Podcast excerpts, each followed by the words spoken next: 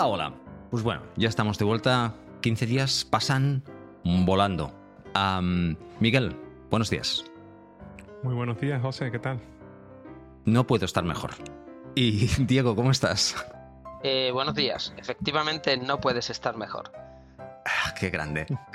Bueno chicos, como sabéis, a las personas que estáis escuchando, estamos en Novatos Podcast revisando un libro, Patrones de Aprendizaje, de Homer y O'Sheneer.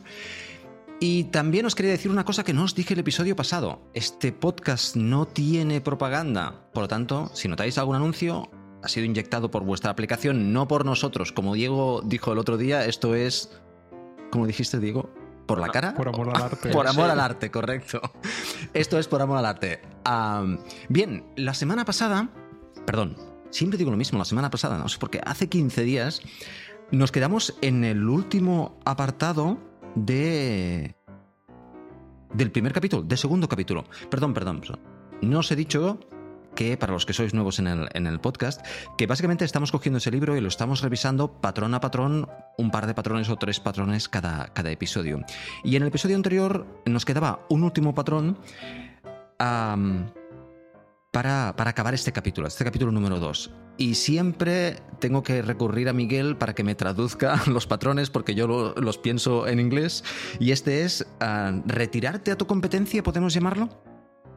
Mm, Sí, como sería como retirarse a la competencia, sí. Vale. Bueno, pues si os parece, hago una pequeña introducción de este y, y comenzamos aquí la discusión.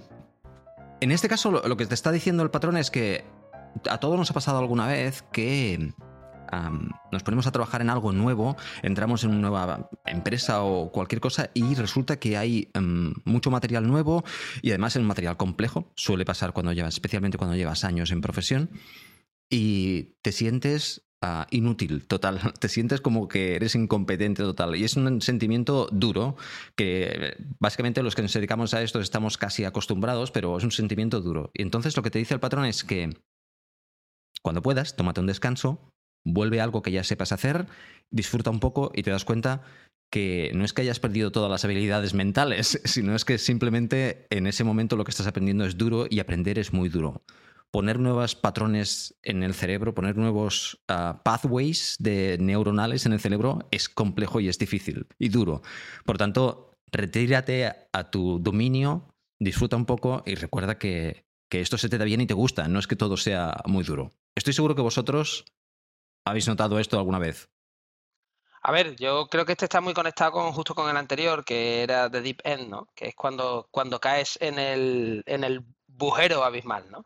Entonces, cuando caes en esa cima abisal en la que lo ves todo negro, porque dices tú, Dios mío, no sé nada. O sea, a mí me ha pasado varias veces en la carrera que eh, empiezas con un lenguaje, aprendes ese lenguaje un poquito, eres capaz de hacer alguna aplicación, pero de pronto te viene un encargo muy grande y te sientes como totalmente sobrepasado, ¿no? Y llega un momento en el que caes eso en, la cima esa del deep end de yo no valgo para esto, yo no tengo ni idea, Dios mío, a ver cómo salgo de esta, me quedan tres meses y yo es que esto no lo saco para adelante, o sea, y te entra un agobio que te mueres, ¿no? Ahí eh, está bien el, el reconocer que, oye, soy torpe, pero si soy capaz al menos de ver eh, lo hondo que es el agujero, es que ya estoy por delante de otra gente, en el sentido de que hace unos meses no lo habría visto, ¿no? Hace unos meses me habría caído y ya está, ¿no? O no sería ni siquiera capaz de encontrar el agujero. Eh, está bien el poderte retirar hacia atrás, el dar unos pasos hacia atrás y construirte, como dicen en el libro, un breakable toy, ¿no? Una pequeña aplicación que use parte de lo que no sabes eh, y te permite ir explorando bocadito a bocadito, trocito a trocito, y te permite ver que el agujero igual no es tan profundo como tú lo ves, porque muchas veces caes y esto es un tema casi de salud mental, ¿no? En el que tú no eres capaz de ver, ¿no? Ni lo que sabes ni lo que no sabes, porque te agobias tanto, ¿no? Entonces yo creo que estos dos patrones de Deep End y, y este de retirarte dentro, dentro de tu propia competencia están muy conectados porque uno es como la manera de salir de esa especie de depresión que te entra, ¿no?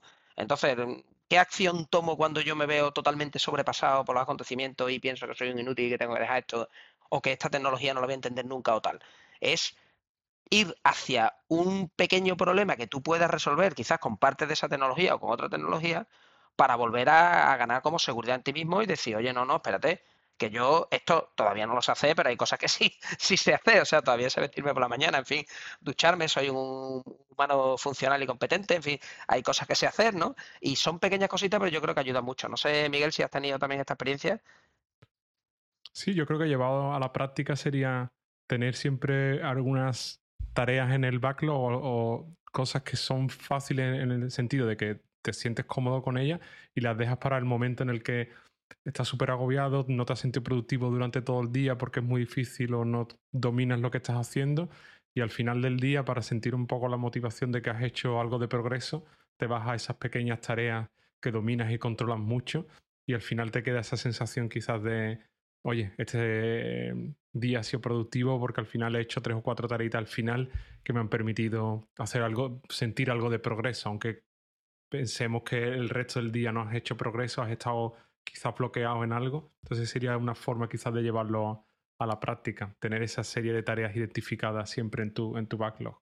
Esa es muy buena estrategia, porque yo creo que los días esos en los cuales uh, llegan tu hora de, de, acabar de trabajar y te da la impresión que no has hecho nada y además que te, ha pegado, te has pegado la cabeza contra la pared durante todo el día, esos días hay que reconocer que son duros y que, y que bueno, en tener este tipo de estrategia que tú has dicho, Miguel, tener una cosita que tú puedas hacer, bueno, la última media hora voy a hacer esto, que al menos me doy cuenta que, em, que todavía soy, puedo hacer cosas que no, no, todo es tan duro. Y ahora que estáis comentando esto del día que le llegó su hora, ¿no? Que básicamente, ¿no? El día este en el que ya, Dios mío, no soy un fracaso, soy un fracaso de persona.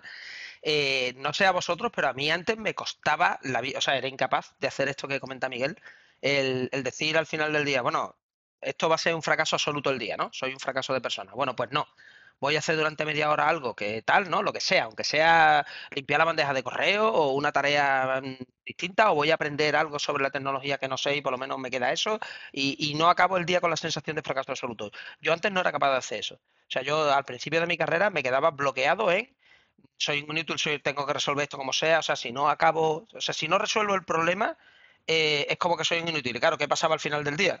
no lo resolvía y era un inútil. Entonces era interés compuesto, ¿no? O sea, eran días y días pasando de interés compuesto en el que te, estaba dando. Es como la mosca que quiere salir, ¿no?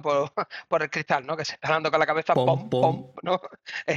golpe tras golpe, ¿no? Y, yo no sé cómo vosotros aprendisteis a hacer ese cambio o si era natural. A mí me ha costado mucho el darme cuenta de que eh, si hay algo que no, que no eres capaz de resolver, no tiene por qué definir tu día que puede hacer otras cosas y que al final dices tú, oye, pues mira, el balance al final es, esto no he podido, pero estas otras cosas sí.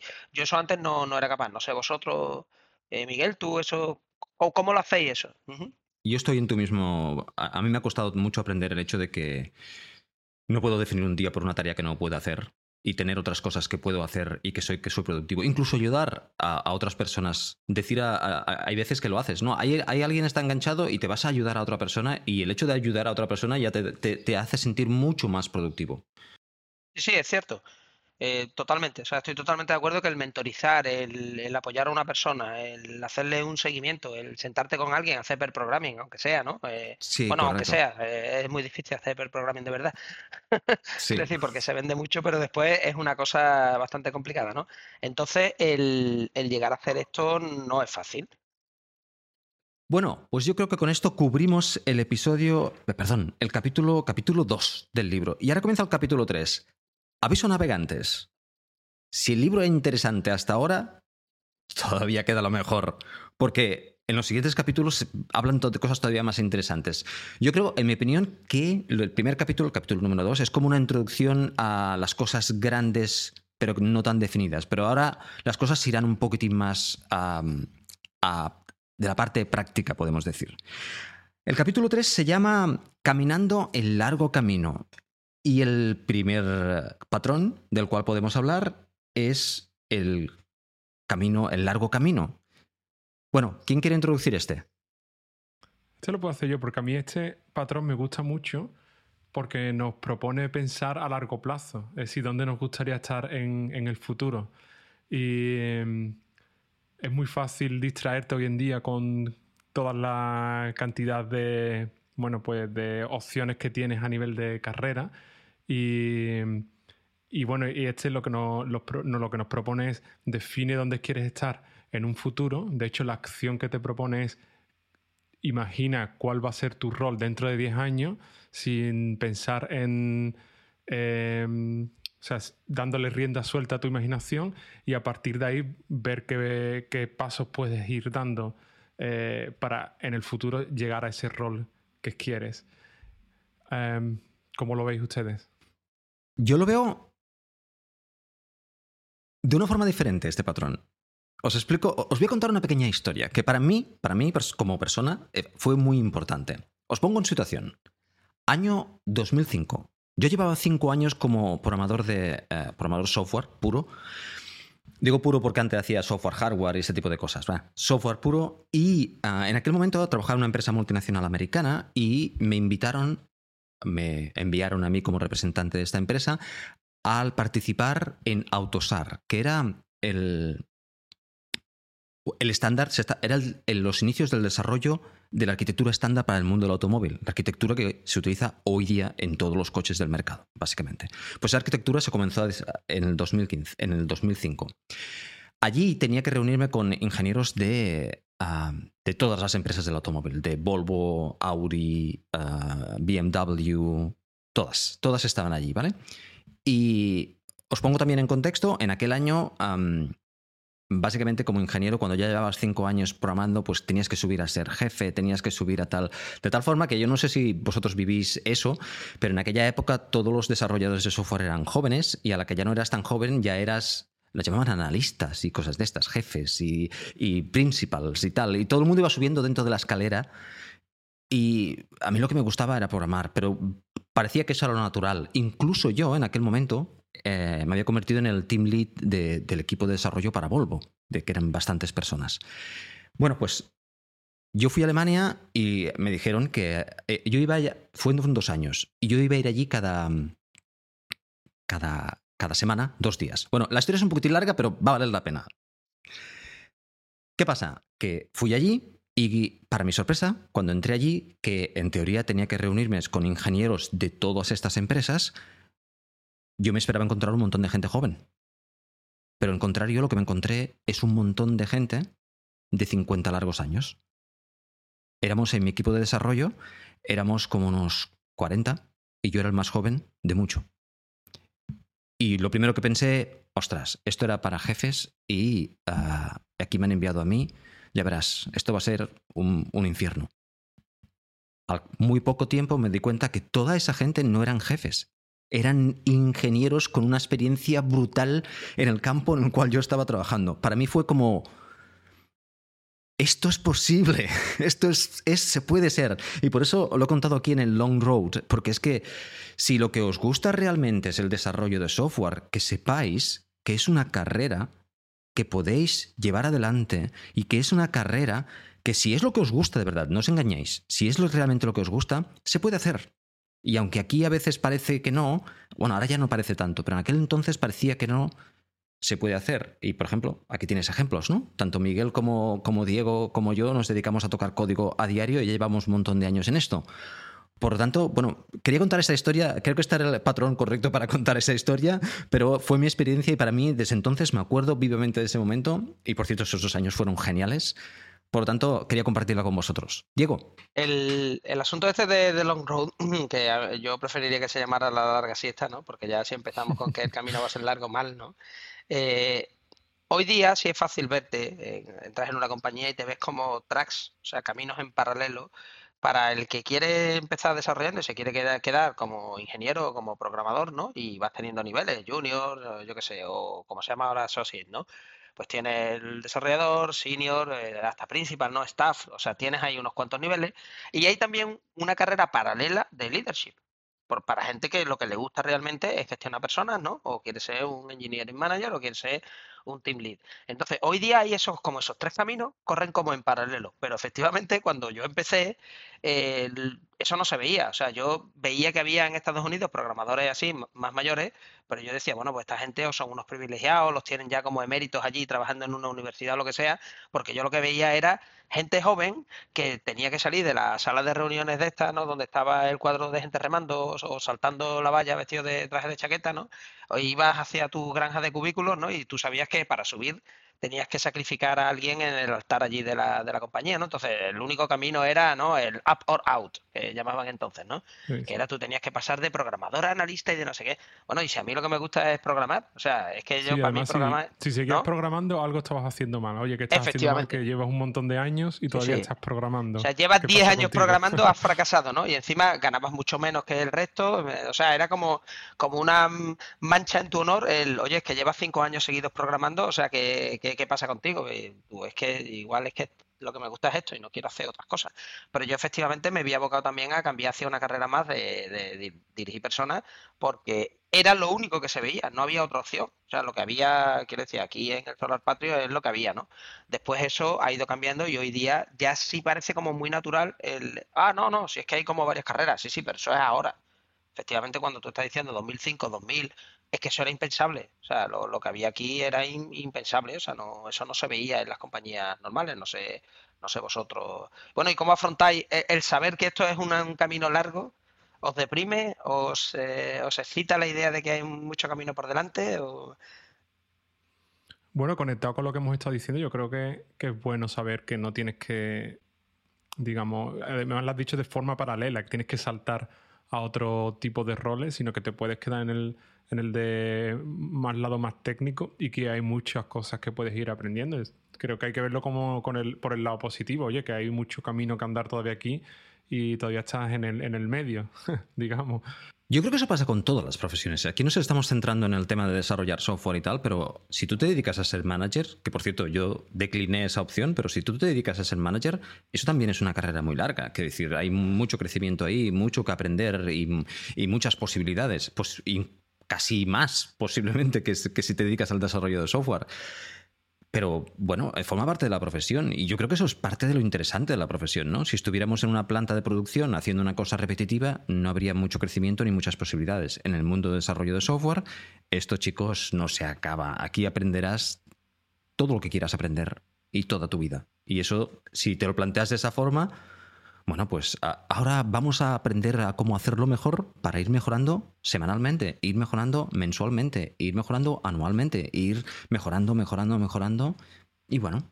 Y una de las cosas que se propone como, como solución es que en el principio valores más las opciones de crecimiento y de opciones de aprender cosas nuevas que sobre el tema del salario. Y quizás va conectado con lo que tú has dicho, Diego, que era la única forma de ver una notable subida en tu salario, saltar a roles más de gestión de personas o, de liderazgo. Y es bonito que eso haya cambiado la industria en los últimos años, que se han definido muy bien eh, carreras para las personas que se quieren quedar en el lado técnico y que no quieren por, de ningún motivo saltar a roles de gestión o de liderazgo de personas. Sí, el hecho de cambiar de profesión por culpa del, dinero, bueno, pues eso yo creo que nos ha pasado a todos, ¿no? A veces parece ser que la única manera de, que te, de subir de rango salarial es cambiar a otra empresa que pague más en lo que tú haces, ¿no? Bueno, pues eso parece ser que sigue siendo mucho así, ¿no? ¿Quieres seguir al siguiente nivel? Pues bueno, ahora tienes una experiencia, pues buscas otra empresa que esté dispuesta a pagar por, por tu expertise un poco más de lo que está pagando tu, tu propia empresa. Esa parece ser uno de los motivos por los cuales la gente cambia, de hecho, de empresa. ¿No creéis?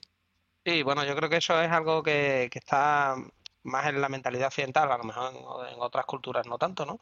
Es decir, en Japón, por ejemplo, pues la gente entra en una empresa con la idea de, quedarse de por vida, aunque eso va cambiando también poco a poco, pero tú entras en la empresa con la idea de estar, estar en la empresa en la que voy a estar ¿no? todo el tiempo.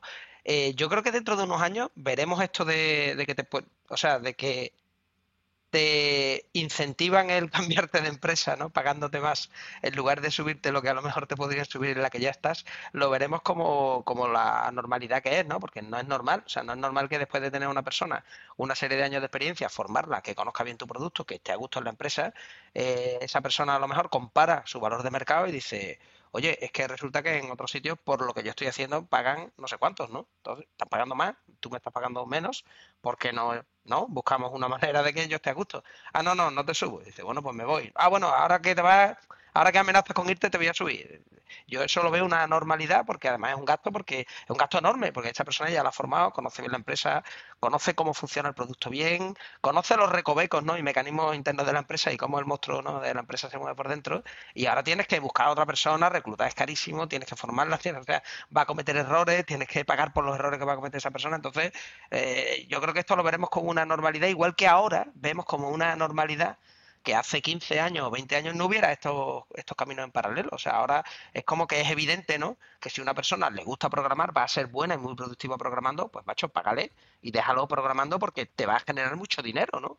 Eh, o si una persona lo que le gusta es gestionar personas, pues ponlo a gestionar personas, no lo ponga a programar, no le gusta, va a ser más productivo gestionando personas.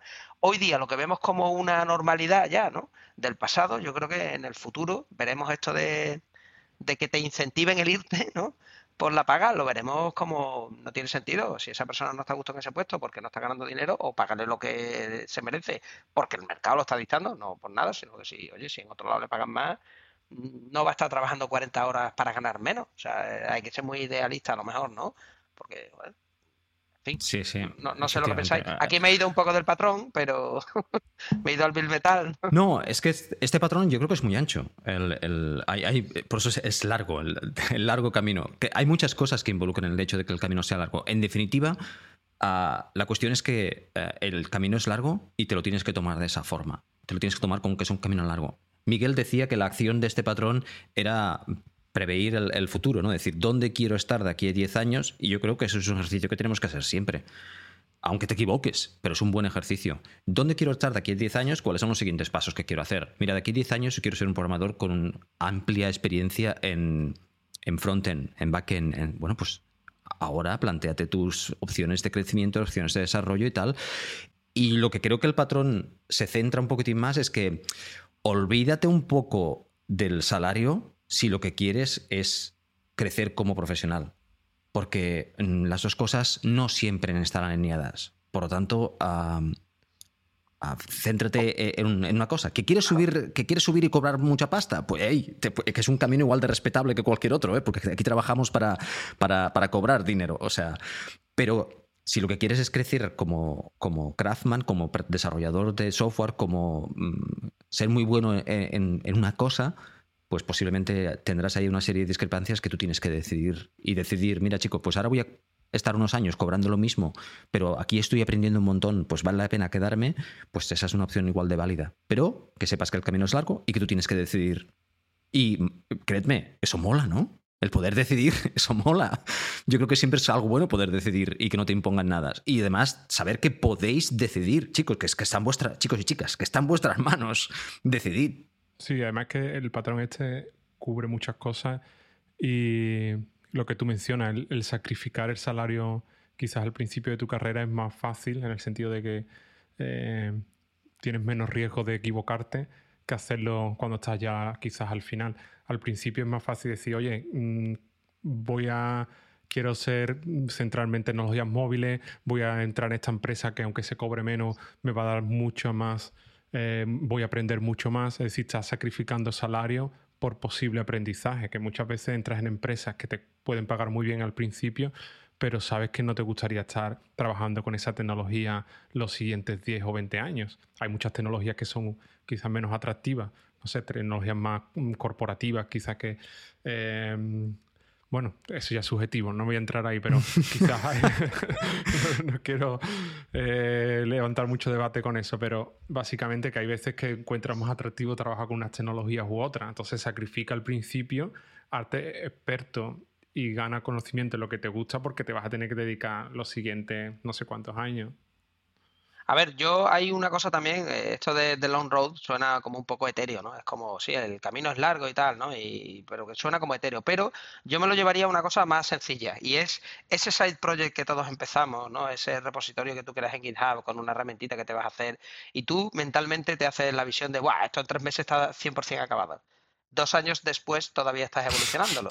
Entonces, quiere decir que Es un clásico. No, es no, un clásico. Pero, no, pero en este caso no es el clásico de eh, aquí están todos mis juguetes no acabados, ¿no? O todos los proyectos que empecé y no terminé. No, es que yo creo que empezamos muchas veces y no, no, o sea, no tenemos en, en cabeza que es the long road. O sea, que tú empiezas un proyecto, un side project, y que eso no lo vas a hacer en tres meses, porque tú tienes ya tu trabajo y tienes otras obligaciones, y tienes tu familia, y tienes tu vida, porque tienes que hacer deporte, tienes que dormir, en fin. O sea, hay que dedicarle ocho horas al día a dormir, eh, hay que comer. Otro episodio, ¿eh? Lo del cementerio de los side projects, yo creo que da para, Ya, pero, pero yo, en este caso no me refiero. Yo creo que esos side projects acaban en el cementerio porque de salida no asumimos, voy a empezar este side project y me va a llevar tres años, cuatro años que no pasa nada, o sea, que, no es que yo sea un inútil, pero es que todos empezamos con la idea de, Buah, voy a hacer un juego para no sé qué historia y esto en tres meses, porque total, con el motor este ya está todo hecho y esto en tres meses y compro los ases aquí en 3D y no sé. Que, que no, tío, que cualquier proyecto que tú hagas seis proyectos va a durar cuatro años. Entonces, eh, The Long Road. Eh, yo, yo lo cogería en cosas tan, tan directas y, aplicables como tu portfolio en GitHub o montar un blog o cosas así que tú quieres empezar, ¿no? O un podcast, por ejemplo. Dices, tú voy a empezar un podcast y me voy a hacer famoso y por la calle me van a dar besos y me van a tirar flores. Que tienes que grabar 60 o 70 episodios, tío. Que, esos, esos son años después. O sea, que, que no, no, lo vas a hacer en una semana. Y yo creo que mucha gente eh, se quema al empezar este, este tipo de side projects y, y, claro, lo abandonan aparte porque aparecen cosas más interesantes, pero porque no tenemos en cabeza al empezar eh, que hay que abrirse un documento y poner esto va a ser un infierno que va a durar cuatro años, el side project. Año uno, ¿sabes? Diario de bitácora. Qué grande. Me encanta el concepto del diario de bitácora. no sé, os habrá pasado, supongo, ¿no? Sí, yo quiero añadir otra cosa aquí, porque si estamos hablando de la gente que están empezando, aparte de la gente que ya lleva, que la gente que ya lleva se reirá, pero la gente que están empezando a lo mejor eso no lo ven, y que están otro tipo de side projects. Igual no se Que son los side projects que la vida te pone al lado. Por ejemplo, en te, haces una novia o te, casas o tienes un niño, pedazo side project que, te ha salido ahí, que dura un montón de años y que consume muchísimo, muchísimo tiempo. Entonces, a lo mejor tienes que decidir, eh, mira, voy a dejar un poquitín el salario al lado y me voy a dedicar más a mi niño porque a mí me apetece o lo veo justo o es lo que se tiene que hacer o no, que se encargue mi mujer. Eso, cada uno decide lo que considera oportuno. Pero que bueno, que hay otras cosas, que el long, el long road planificarlo, también tienes, que tener en cuenta que esto te va a pasar o posiblemente te va a pasar y por lo tanto, hey, uh, que es un camino largo y que, bueno, tómatelo con calma, filosofía y disfrútalo al mismo tiempo, porque lo importante es el camino, ¿no? Chicos, bueno, este ha sido genial. Este ha sido genial. A mí me encanta este patrón. Da, para mucho. da para mucho. Da para muchos debates. Exactamente. El siguiente es un poquitín más raro. Pero me gusta, una de las cosas que me gusta del libro, como decía Diego antes, es que hay patrones que complementan al patrón anterior. Y hay patrones que, están unidos porque tienen un sentido, contextualmente junto, tienen sentidos. Como el de exponer tu ignorancia y confrontar tu ignorancia y este tipo de patrones. Este es un poquitín diferente al anterior. Es uh, craft over art, que podríamos decir, um, venga, Miguel, ayúdame aquí. Artesanía sobre Arte. Eh, el arte, ¿no? Básicamente. Artesanía antes que arte. O sea, el tema es, en este caso sería función antes que la forma. Eh, yo creo que sería el sentido, ¿no? Un balance, ¿no? Podríamos decir. Bueno, más que un balance, es, a ver, ya yo ya me lanzo sobre él. Si, si tú has aprendido algo, yo qué sé, programación funcional, ¿no? Y tú eres de los del 100% eh, pure functions, ¿no? Y no puede haber side, effects y, y, todo tiene que ser funcionalmente puro y yo me meto en mi torre de cristal y tiene que haber un 100% de, de código testeado y tiene que ser todo perfecto y maravilloso y todo 100% documentado. Eh, lamento comunicarte que estamos en el mundo real y eso no es práctico, porque necesitas un tiempo y energía infinito para, para poder ejecutar eso y luego las máquinas se rompen, la gente se va del equipo, todo el mundo no está listo como tú, tú has definido un DSL, o sea, un, lenguaje dentro del dominio, una serie de funciones, ¿no? Un lenguaje propio. Un lenguaje propio que entiendes tú y que es muy claro para ti y que tal, pero que el resto del equipo a lo mejor no ha participado en la definición y no entienden. Entonces, eh, a lo que voy es que muchas veces uno aprende un concepto, lo ves muy bonito y dices tú, ostras, pues esto lo voy a aplicar tal cual. De libro, ¿no? Lo voy a aplicar en mi nuevo proyecto. Y el problema de las máquinas es que necesitan grasa para funcionar. Son sucias, son feas por dentro. pero, pero es que tienen que ser sucias y feas por dentro y tener grasa para que puedan funcionar sin chirriar. Si las haces perfectas, maravillosas y brillantes y cromadas por dentro, pues no andan. Entonces, las torres de marfil que a veces vemos, que yo veo montadas en, en el mundo de, de, la programación, es no, voy a hacer de Silver Bullet, no voy a hacer el, lenguaje de programación que me permita solucionarlo todo, la arquitectura que ya aprende una arquitectura y nunca más, el código que es funcionalmente maravilloso y tal. Y dices tú, ya tío, pero es que esto al final tiene que correr en una máquina, en una máquina que, calienta silicio, que consume batería, que tiene. Y sobre todo hay uno, unos plazos de tiempo y dinero. O sea, nosotros. Mm, aquí tú no eres un artista que, que no estás sometido a restricciones temporales o de. A ti te pagan por entregar valor. O sea, al final, eh, por eso es el tema del artesano frente al artista. El artista puede morir de hambre, pero una cosa que dice aquí, ¿no? Es que tú nunca conocerás al artesano que se muere de hambre, porque si yo tengo que hacer un cinturón, porque soy un artesano que trabaja el cuero, yo hago cinturones que se venden. No puedo hacer cinturón que a mí me gusta y me parece maravilloso, pero que es tan raro o tan extravagante que nadie se lo puede poner por la calle. Eso lo hace el de alta costura que es el artista, que si tiene éxito comerá de eso y si no se morirá de hambre. Pero el, que hace cinturones a lo mejor no hace el cinturón que a él le gustaría hacer, pero hace un cinturón que es válido, que funciona correctamente, que es bonito, que le, da su toque y que le da su maestría. Pero es que hay que entregar valor al tío que quiere que no se le caigan los pantalones. Porque es que es muy feo, es que mis cinturones al final se van a usar para que no se le vea al gordo de Diego, no se le vea el culo por la calle. Pero es que esa, esa es tu función, tío. Asúmelo. No sé, no sé cómo lo veis vosotros. Sí, hay una parte de. Tú, cuando tú quieres hacer la mejor cosa posible, pero el balance entre, entre que tiene que ser funcional y tiene que ser comprensible, simple, mantenible y que sea super fashion, ah, pues hay un balance y tienes que aprender a, dar la importancia que tiene en cada momento. El comer de lo que haces es importante, por lo tanto, el producir un software de calidad es muy importante, pero ese software tiene que funcionar. Por lo tanto, ese balance tienes que aprender a mantenerlo y sobre todo dejarte de intentar hacer la cosa lo más impresionante posible por hacer la cosa que funcione. Mira, un, un, ejemplo hardware claro. El ratón este de Apple que sale siempre en las fotos, ¿no? Que se carga por debajo, ¿no? Ahí es claramente la forma sobre la función. Eso no tiene sentido. O sea, un ratón que tú no puedes utilizar durante un tiempo porque tienes que cargar la batería, porque el cargador está por debajo, para que no se vea. Eh, o sea, sea como la superficie que tú ves, sea completamente cerrada y maravillosa y, tal y cual. Eh, eso, eso, es la torre de marfil del diseño. O sea, quiero decir, ahí es donde se ve, bueno, pues esta gente han, elegido eh, lo que es la, la forma frente a la función. Porque al final un ratón es una cosa para mover y tal, y a lo mejor pues estoy viendo porno con el ratón, tío. Lo siento, hay más filthy animal, pero estoy usando tu ratón para trabajar. Entonces, es una herramienta de trabajo para mover un puntero por la pantalla. Asúmelo. Entonces, lo puedes hacer muy bonito, pero lo que no puedes hacerlo es no práctico. No sé si me explico. Es que. Si tienes que parar de trabajar por culpa de que tienes que conectar el ratón un rato para cargar. Eso no tiene ningún sentido. A veces Apple ha pecado mucho de esto. Eh, digo especialmente Apple porque llevo ya años usando sus máquinas, ¿no? Y han metido cosas que eran muy bonitas, como el Toy Bar este o, o el quitar los puertos. Y estéticamente se veían muy bonitos para tenerlo en una urna. Pero cuando lo usas en el día a día, dices tú, pero es que esto es un dolor. O sea, esto, aquí han elegido la forma frente a la función. Y el artesano tiene que a veces que sacrificar sus preferencias personales y su gusto y su eh, en favor de, vale, a mí no me gusta tener que poner esto dentro de mi coche. Por ejemplo, yo estoy seguro que los diseñadores de cualquier coche, cuando tienen que poner la bandejita para poner la bebida dentro del coche, les sangra el corazón, ¿no? Y lloran un rato, porque yo he diseñado aquí una consola, ¿no? Eh, totalmente integrada aquí, simple, sale por aquí el herba, esto es maravilloso, y ahora le tengo que poner al tío para que lleve ahí, ¿no? La bebida, ¿cómo escondo la fealdad esta? Pero es que esa fealdad es útil. Entonces esa fealdad hace falta. Entonces, cuando la usas, lo disfrutas. Te das cuenta de, ah, mira qué detalle tan bueno que tiene mi coche. Entonces, esas fealdades a veces que tiene el software es que son necesarias. No, sé cómo lo ves tú, Miguel. Y si, sí, es importante ser, ser pragmático, que al fin y al cabo el objetivo de construir software es solucionar un problema ah, para alguien que está dispuesto a pagar. Eh, estamos construyendo software para usuarios, estamos para nuestros clientes y al fin y al cabo lo que estamos intentando solucionar son problemas.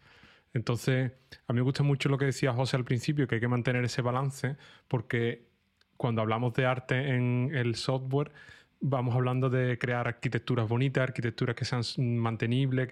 Es decir, muchas veces la línea es muy, es muy delgada entre lo que es el arte y lo que es la artesanía, porque puedes, puedes debatir en el sentido de estoy creando algo bonito porque es fácil mantenerlo en el, largo tiempo, eh, estoy reduciendo la complejidad en el futuro, es más fácil de testearlo. Sí, esa línea quizás muchas veces muy delgada, el, debatir, el debatirle a un programador que hay que ser pragmático y que no hay que invertir en ese arte que puede ser beneficioso en el, en el, futuro.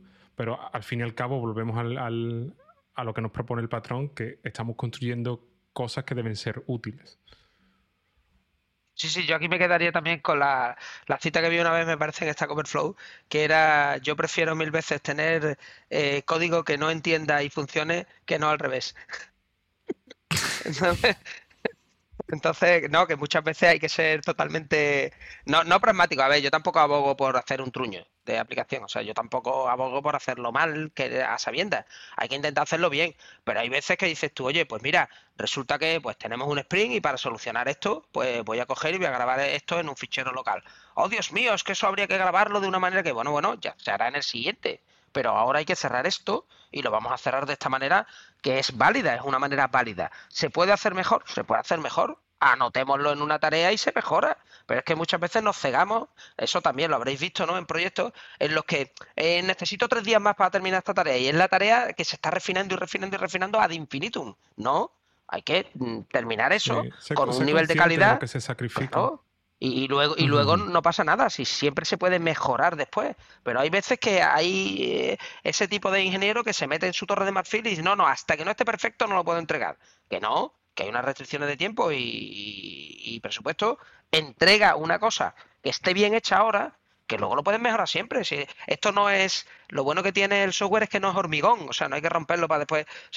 es infinitamente maleable. Entonces podemos coger y cambiarlo y mejorarlo y refactorizar si tiene este. O sea que, ¿no? No sé cómo lo veis. Solo un único apunte que yo creo que también tenemos que tener como clientes o aquellos que son usuarios el resto del equipo. Quiero decir, tú estás desarrollando y quieres hacer algo que funcione para el usuario, pero al mismo tiempo tiene que ser leíble y mantenible por el resto del equipo. O sea, la simplicidad es muy, muy, muy importante y tenemos que tenerla en cuenta siempre. Por lo tanto, el arte a veces nos hace hacer cosas que por fuera son muy bonitas, por dentro son muy complejas, prefiero una cosa que por fuera no sea tan bonita y por dentro sea mantenible y vale eh, tener, tener a todos los factores incluso el resto del equipo en, cuenta. Sí sí eso me ha gustado. El, equipo es un cliente o un usuario más básicamente Correcto, lo tenemos que tener en cuenta, porque al fin y al cabo ya sabemos todos que el software se escribe pocas veces, pero se lee muchas veces. Por lo tanto, vamos a tener eso en cuenta. Bien, chico, pues eso cubre craft over art. Y si os parece, nos vemos al siguiente, que es mantener las motivaciones, algo similar a esto. Motivaciones sostenibles, ¿no? Sería, ¿no? ahí está. Es, que sois muchos mejores que yo traduciendo. Yo esto de traducir on the fly no, se me da bien en absoluto. ¿Qué me decís de este? Pues, a ver, eh, el tema de la... Como el camino es largo, ¿no? el camino es largo y muchas veces duro. Si tú no tienes realmente algo que te que te haga seguir por ti mismo. O sea, si todas las motivaciones que tú tienes son externas, eh, que puede ser dinero, ¿no? o el estatus, o el, bueno, estatus como programador, eso es algo nuevo para mí, pero no sé si, si se me comprende. Lo digo porque aquí en España, si eras programador, era, bueno, pues arréglame la tele, ¿no? O prográmame, ¿no? El, el TDT o cosas de estas. Entonces, no, no había como un estatus social, pero hoy en día que parece que el mercado está un poco más revuelto, si tu única motivación es ganar dinero y estar en esto por el dinero, hombre, pues es una motivación. Pero yo no creo que eso te haga aguantar el ritmo de reciclaje, el ritmo de aprender. Esto te tiene que gustar y te tiene que gustar por amor a, que te gusta programar en cualquier lenguaje. Quiero decir, lo que te gusta a ti es enfrentarte al problema ¿no? y programar en, abstracto, en el sentido de, eh, coger un problema, dividirlo en trozos y hacer una estructura de computación que sea capaz de resolver ese problema, que sea capaz de resolver mi problema sobre una máquina real, ¿no? Entonces, eh, eso o te gusta mucho y es una motivación interna que tienes, o lo vas a pasar regular. O sea, yo creo que las motivaciones sostenibles eh, son imprescindibles porque todos alguna vez en nuestra carrera vamos a pensar, mira, yo voy a dejar esto y voy a montar un bar en la playa. O sea, yo creo que a todo programador le ha llegado el momento este de, mira, estoy harto ya de esto. O sea, no, no, estoy, o, sea, no o no, o sea, quiero, quiero un trabajo que sea, macho, eh, quiero aprender lo que sea, o al menos quizás no el dejarlo, pero el decir, oye, me gustaría estar un par de años, ¿no? Tranquilo, o sea, quiero decir, he aprendido esto y ahora lo aplico, ¿no? Lo aplico y mejoro. Lo digo porque muchas veces estamos hablando de artesanía, pero eh, la artesanía hay una cosa que la define. El herrero utiliza las mismas herramientas durante un periodo largo de años. Vale que evoluciona, pero tiene un tiempo para, para mejorar su arte y su artesanía utilizando unas herramientas. Eh, digo, tú piensas en el herrero, en el que hace los cinturones, ¿no? El que trabaja el cuero, el que, el carpintero van cambiando las herramientas, pero el ritmo de reciclaje o de aprender nuevas técnicas es más lento. Entonces pueden hacerse auténticos maestros en eso, en cómo pulir o cómo cepillar, yo que sé, un tablero de madera, ¿no? Nosotros el problema que tenemos muchas veces es que a mí me gustaría que, que no saliera el nuevo framework de JavaScript cada dos días, porque dice, oye, dejarme por lo menos seis meses con este que yo aprenda los intríngulis, mm, vea, lea más artículos, sea capaz de, sacarle el jugo a este. Que muchas veces, no, no sé si os pasa, que te quedas como con la sensación de es que no soy capaz de sacarle el jugo a esto porque es un moving target, o sea, esto no, no se está quieto y no soy capaz de hacerme un, un, buen artesano de esto porque es que no se está quieto, ¿no? Entonces, o tienes tú la motivación de, bueno, es que esto es así y, me tiene que gustar y a mí me gusta aprender, o si no, vas a pasar un mal ratón. No sé qué, qué opinas. No, hay, hay hay ah, subidas y bajadas en esto. Hay, momentos muy duros y tienes que saber encontrar los momentos de subida. Uh, dentro de motivaciones, aparte de las motivaciones intrínsecas que tú tienes, del hecho de que estás desarrollando algo que, mola y que estás encontrando soluciones interesantes, estás aprendiendo, aunque a veces sea duro y todo esto, a mí hay una cosa que me ha gustado en, mi vida profesional y es las motivaciones de resultado final. A veces, no sé si os o lo habéis notado, es que nos encontramos en un punto lejos del, cliente, del usuario final de lo que hacemos.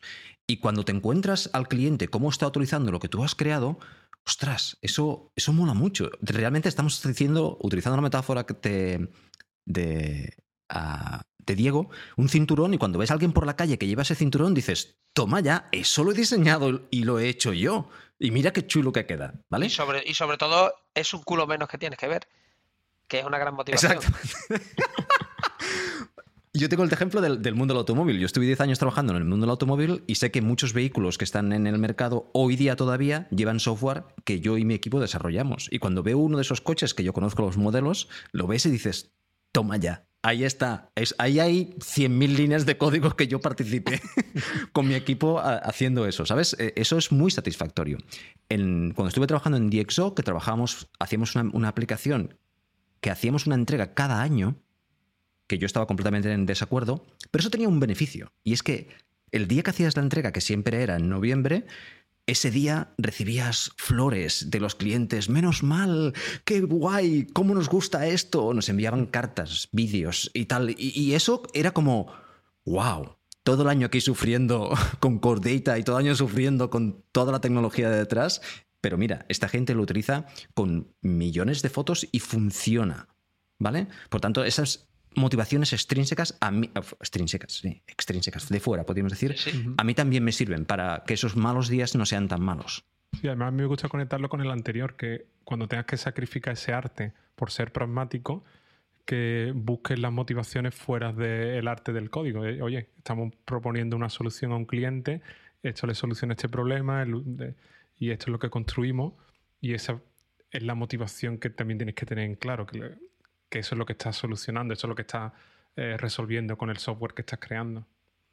Bueno, yo estoy en desacuerdo con vosotros dos porque no porque esté en desacuerdo con el tener, el visualizar el objetivo, que yo creo que lo que estáis haciendo es simplemente eso, o sea, tú visualizas el objetivo, pero eso también es una motivación intrínseca.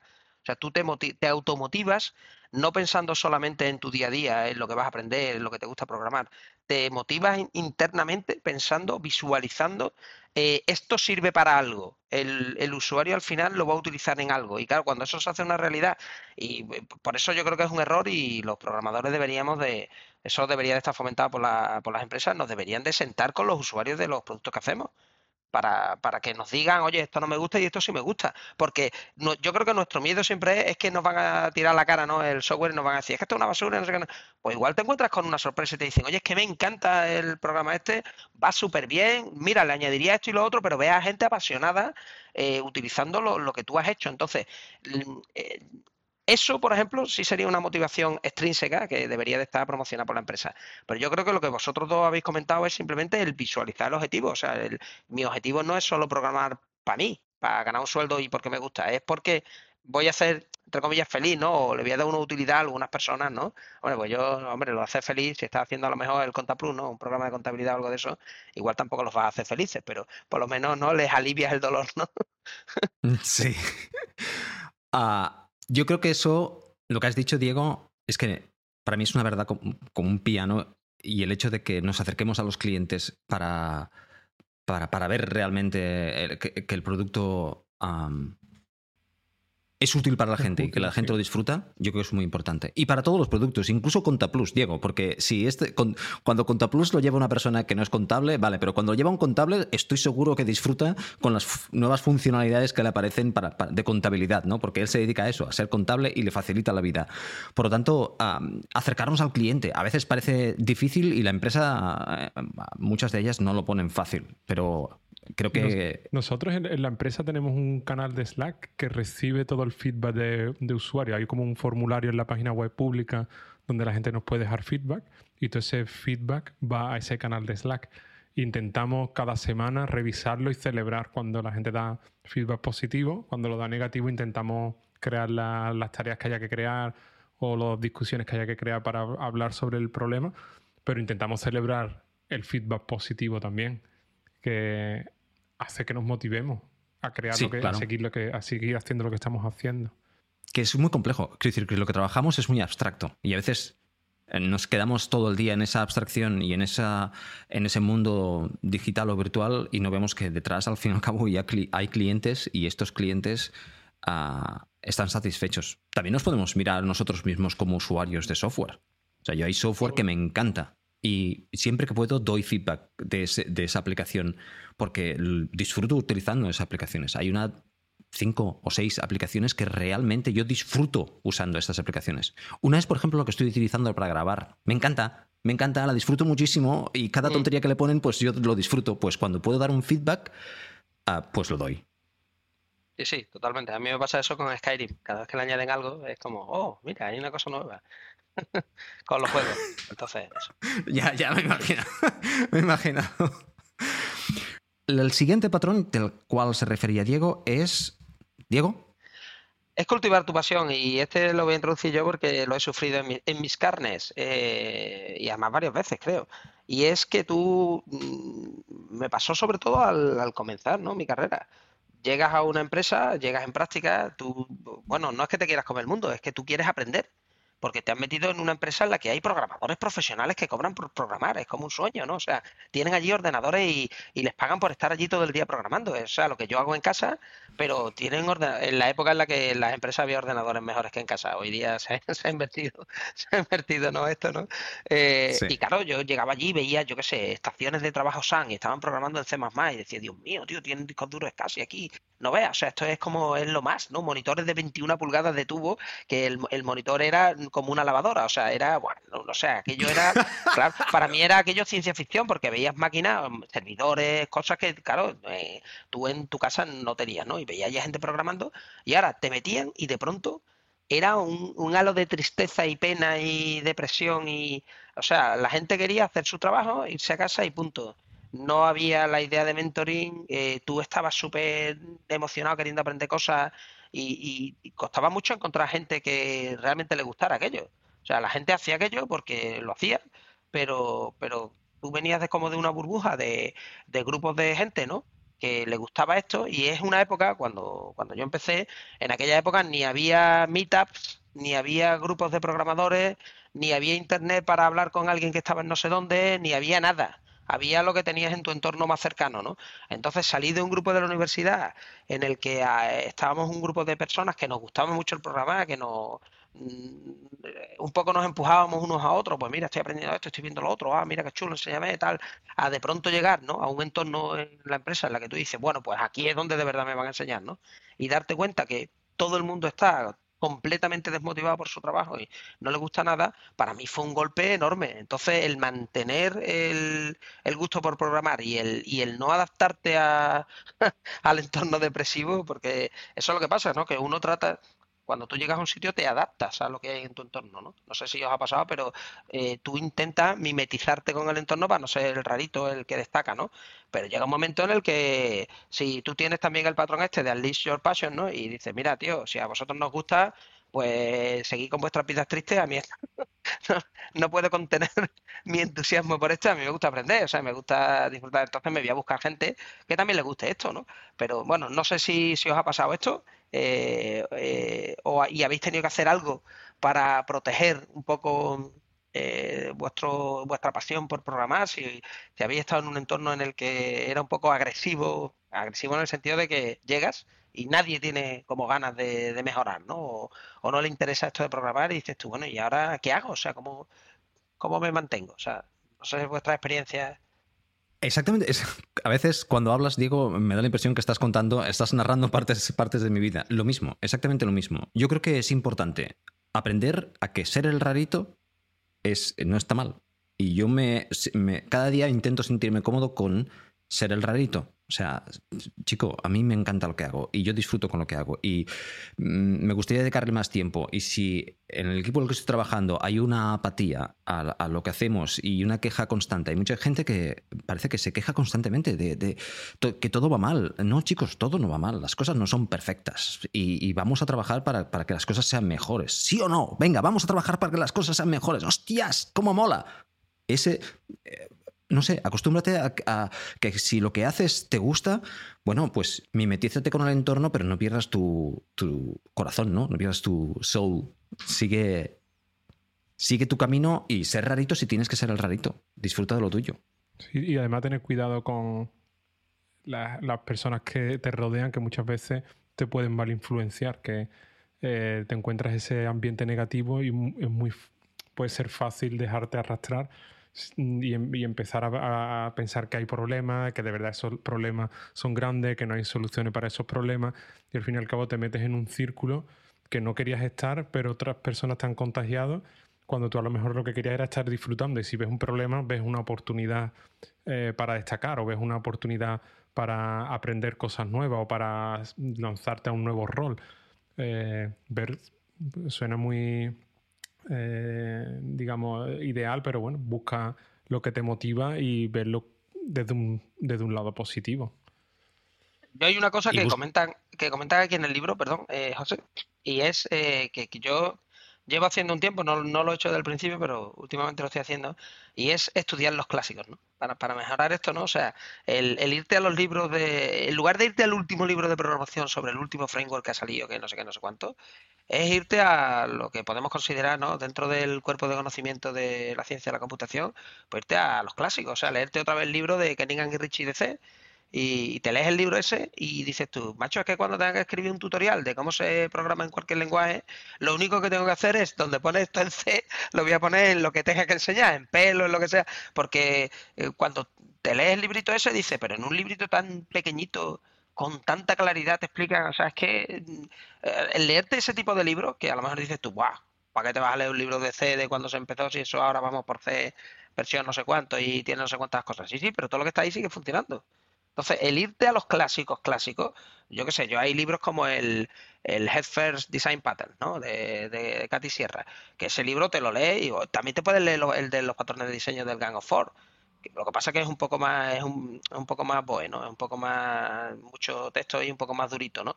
Pero hay, hay una serie de libros que tú puedes ir preguntándole a la gente y que se convierten como en clásicos de, ¿no? de nuestro campo y que merece la pena leérselo, incluso eh, el leerte, por ejemplo, eh, los papers en los que está basado, por ejemplo, o sea, cuando se inventa lo que es el, modelo relacional ¿no? de, bases de datos, ¿no? Que eso sale en el 72, 73, no recuerdo ahora, parece que en el 72.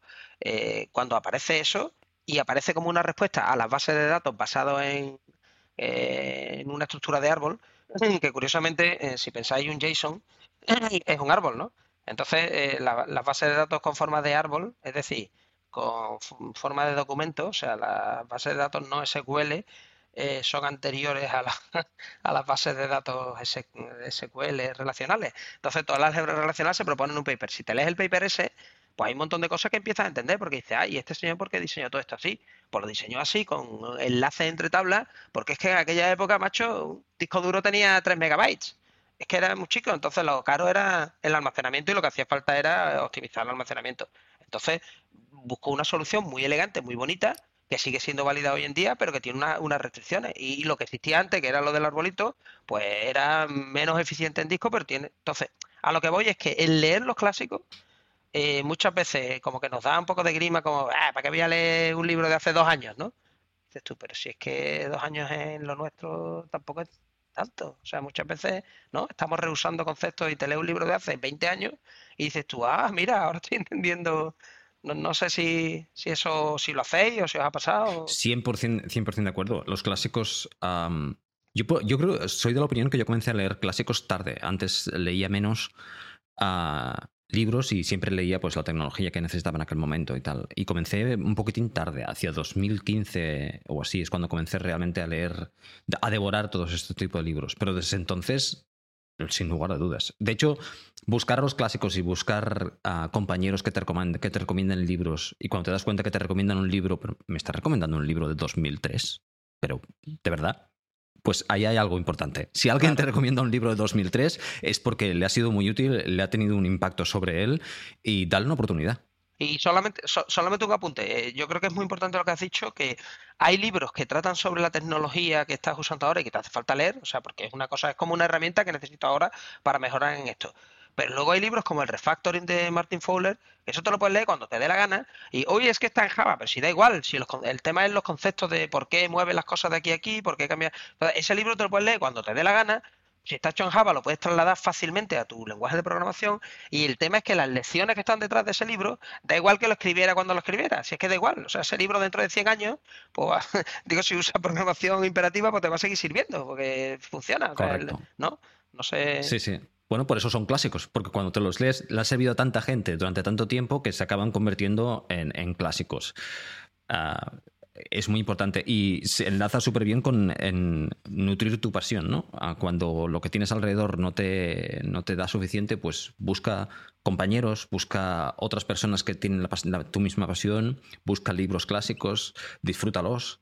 Pues todo esto, póntelo encima, disfruta de, de, nutre tu pasión con eso. Y ahora os, hago una, os hago una pregunta a los dos. Otro tema que tocan aquí es los Death March contadnos historias de vuestros proyectos estos que son una la marcha de la muerte, ¿no? Que, son eh, te quedan seis meses eh, para realizar un trabajo de dos años. Eh, se han ido tres de tu equipo, empezado a trabajar 16 horas al día sin dormir, las ojeras avanzan, en fin. tenéis historias sobre, lo digo porque eso es, por ejemplo, una de las cosas que acaban matando completamente el, porque ahí ni hay pasión ni nada, ahí es sacar el trabajo como sea, me quedan seis meses, esto hay que acabarlo como sea, ¿no? O sea, eh, en cuanto que aparece el como sea, o sea, sacad el trabajo como sea, hay que terminar esto como sea, haz un comité ahí como sea, eh, mezcla esa rama como sea. en cuanto que aparezca, aparece asterisco punto como sea, mal. Es como No sé si tenéis historias ahí de, algún Death March. Y son las 4 de la mañana y estás ah, tú y otro delante de una pantalla trabajando en equipo porque ya no hay manera de trabajar solo, porque ya no ves. Eso, ahí, ahí he estado. Y incluso atendiendo al cliente a, las tantas de la mañana. Sí, y yo creo que estuve en un proyecto, estuve un año y medio, conseguí liberarme al final de, ese proyecto y saltar de ahí como saltamos todos los que estábamos ahí, porque aquello era ah, lo peor en lo cual he estado. Y fue un año y medio muy duro, y en, el cual ah, no se consiguió hacer ninguna entrega. Para que os haga, para que os ponga en situación. Yo no sé si a día de hoy han hecho alguna entrega, y os estoy hablando de 2013, pero fue, fue, fue muy duro. Y, esas. Bueno, se me pone la piel de gallina solo de pensarlo. pero sí, sí. Ah, ahí hemos estado y, es, es, es muy duro. También os puedo decir una cosa, que ahí he hecho muy buenos amigos porque el dolor común aúne a las personas y, algunos buenos amigos han salido de ahí que todavía siguen siendo amigos míos y que, todavía nos reímos ahora cuando lo vemos en la distancia, ¿no? Pero sí, sí, ahí he estado también. Claro, el, sufrir, el sufrir hace piña. O sea, esa es la base de, que a los Sardaukar en Dune los llevan a un planeta con unas condiciones extremas para que hagan piña y se hagan muy buenos guerreros ahí y trabajen muy bien, ¿no? Entonces eso también le pasa a los Fremen.